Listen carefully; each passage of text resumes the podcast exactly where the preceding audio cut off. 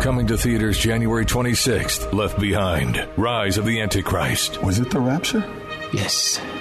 I saw it happen. After millions of people vanish and the world falls into chaos, a charismatic leader rises to become head of the United Nations. How do we know who we can trust? Trust God. Starring Kevin Sorbo, Neal McDonough, and Corbin Bernsen. Left Behind. Rise of the Antichrist. This film is not rated but suitable for ages 13 and up in theaters for four days only beginning January 26th. Go to leftbehindmovie.com.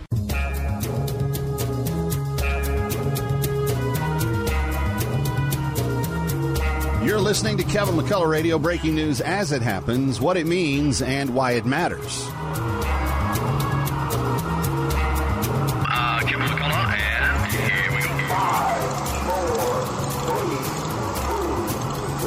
Obliterating confusion Amplifying truth. and pursuing clarity. Kevin McCullough, now. Well, you won't get uh, probably an even uh, half a blip of coverage from a major event that's going on in Washington, D.C. today, uh, just like it has been for a few decades since the Roe v. Wade decision was passed down. But today, thousands of people, tens of thousands, have turned out for the March for Life. We'll give you some coverage. Plus, uh, Governor Mike Huckabee's here. Stay with us. Something interesting is happening with this. Kevin McCullough, let me start with you. I found this thing at townhall.com by Kevin McCullough. The big dog. It has come out of nowhere. Kevin McCullough, I just want to help people think. nationally syndicated radio host and author of No He Can't. He is playing the role as, uh, as well as anybody could. Kevin McCullough is a nationally syndicated radio host and author of No He Can't. The odds are he's right.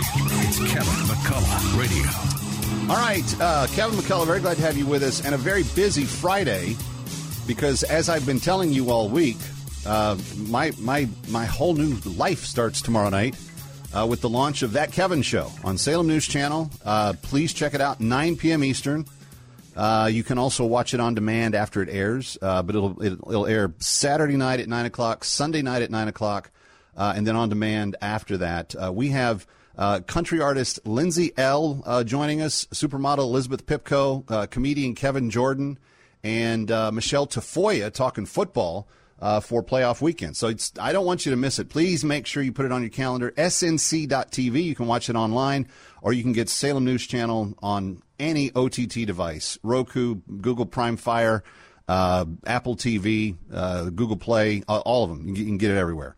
Uh, I, I've got a lot that I want to get to. Uh, we're going to talk and, and go to Washington, D.C., and speak with a woman who formerly worked in uh, a major abortion clinic in Alabama. She no longer does, and she is actually helping other abortion industry professionals leave that job. She has worked with Abby Johnson, who has been a very faithful guest and friend uh, to this show for a long time. Her name is Sarah Eubanks. She'll be joining us in just a second. But I have to get to this next story. You know that Mayor Adams went to the border uh, this last week and he saw with his eyes what they wouldn't let President Biden see. They didn't clean the place up when uh, when Eric Adams got there, and so what he saw was seriously uh, the the the impacting uh, danger. Uh, the mayor of the biggest city in the country, who's who's also experienced some of the backlash of this uh, immigration policy, but he goes to El Paso and he sees what what that mayor has to deal with. And here's what he said. How do you not overburden one city? How do you spread out this uh, obligation, this national obligation that we have? El Paso is beautiful. It's beautiful place. The city was overrun. It was unbelievable how we undermined the foundation of that city as they are grappling, like many of us are, with real problems. And then he called for, for a border czar. Here to discuss is Governor Mike Huckabee, host of Huckabee Today on TBN, uh, which you can easily still watch and then tune over to the Salem News Channel at 9 p.m. for my show. But uh, 8 o'clock and 11 o'clock on TBN, and then 9 p.m. Uh, check out uh, that that Kevin show. Uh, Governor, welcome back. Um, I feel for Mayor Adams because obviously I see what the policy is doing here in our city. But which is worse, that the mayor doesn't know that there's a border czar, or that there's a border czar that doesn't know there's a border czar in our country? Well, that's what I tweeted this week because uh, he was apparently unaware when he said, We need a border czar. Hey, Mayor, we've got one. But here's the tragedy that border czar is the vice president, and I don't think she realizes that she is the border czar. She was in Arizona just yesterday, and when I asked her, Are you going to go to the border? Nah, I've already been to the border one time. Went over to El Paso, had a dog and pony show, and I don't need to go back anymore. This this is why the border is an absolute disgrace. Yep. And I'm proud of the fact that m- many more Democrats are beginning to recognize this, and they're calling on something to be done at the federal level. That means Joe Biden and Kamala Harris. As a former governor, Governor Huckabee, you you know the, the burden that is being put on uh, states and cities because of, of the way this is being operated. Well, it's interesting that uh, the biggest city in America, New York City, has a mayor that says we can't handle these people that have been thrust to our city, Yeah. four thousand of them. We'll try two and a half million down on the Texas and Arizona border, and they don't have the population that New York City has to absorb them.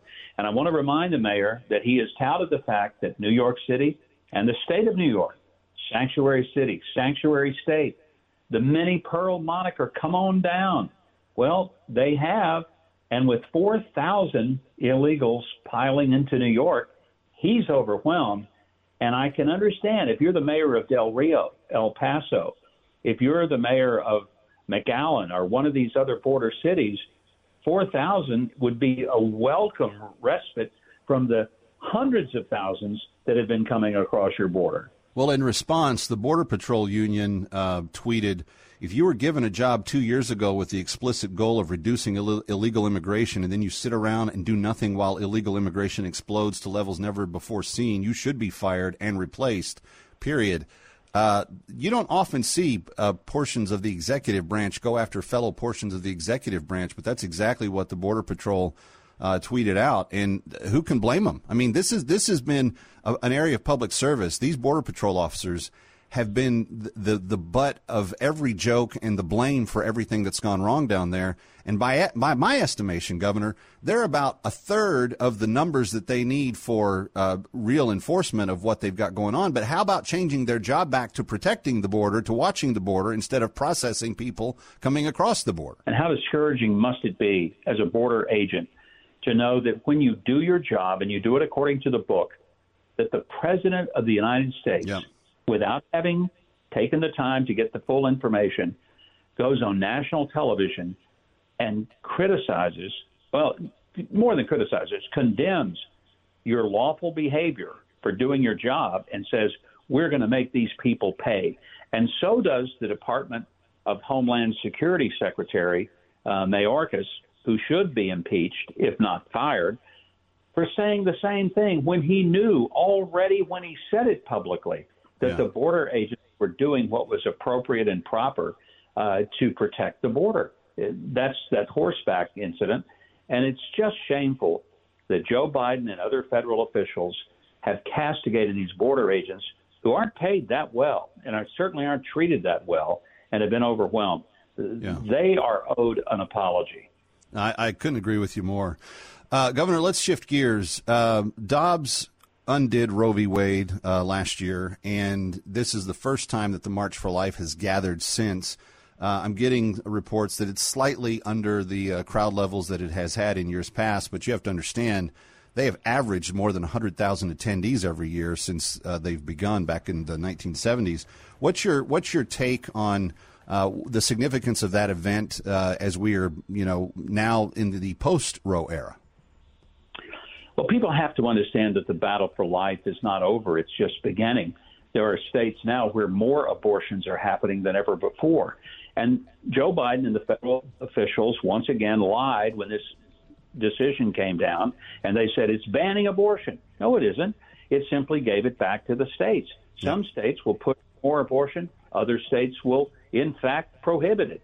But that's a state decision, and it was a legal decision, not a decision about the merits of whether we ought to have abortion.